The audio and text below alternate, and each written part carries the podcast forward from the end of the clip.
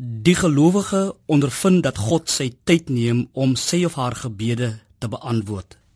Baie gelowiges ervaar ook dat God nooit hulle diepste verlange beantwoord nie. Dan kry 'n mens gelowiges wat keer op keer vertel van God se ingrype en hulle gebede verhoor. Dit klink amper soos 'n raaisel.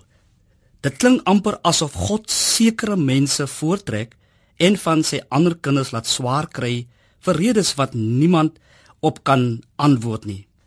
Op een of ander wyse het iemand die weg van die Here verlaat omdat God sy of haar gebede nie verhoor het nie.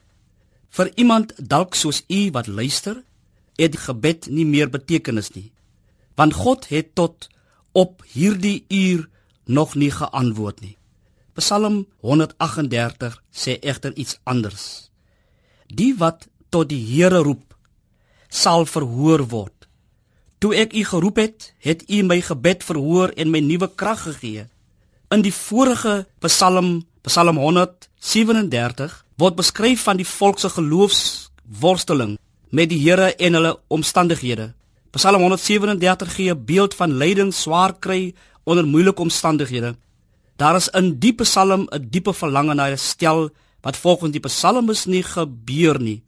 Daar is trane wat letterlik vloei soos wat die ballinge dink aan dit wat hulle voorheen in die Here geniet het, maar nou totaal buite hulle bereik is. Dan net die teenoorgestelde ervaring in Psalm 138.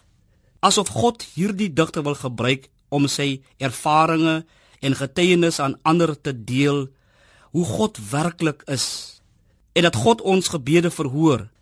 As ons hierdie twee psalms vir 'n paar keer deel lees, dan sal 'n mens wonder of ons hier met dieselfde God te doen het. Kan God aan die een kant so onbetrokke wees en aan die ander kant so betrokke?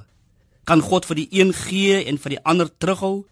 Verstaan ons God reg as hy keuses maak wat reguit verskil met ons daaglikse ervaring? Psalm 138 wil vir ons leer dat die gelowige moet altyd rekening hou met die feit dat ons te doen het met God en nie met 'n mens nie. Wanneer ons tot God roep, moet dit in geloof wees. God soek eers geloof by die bidder voordat hy antwoord op ons gebede. Die gelowige wat glo dat God binne sy bereik is, sê wat bereik is, behoort iets van God se ingrype in sy lewe te ervaar. Jesaja 40 vers 31 sê: "Maar die wat op die Here wag, kry nuwe krag."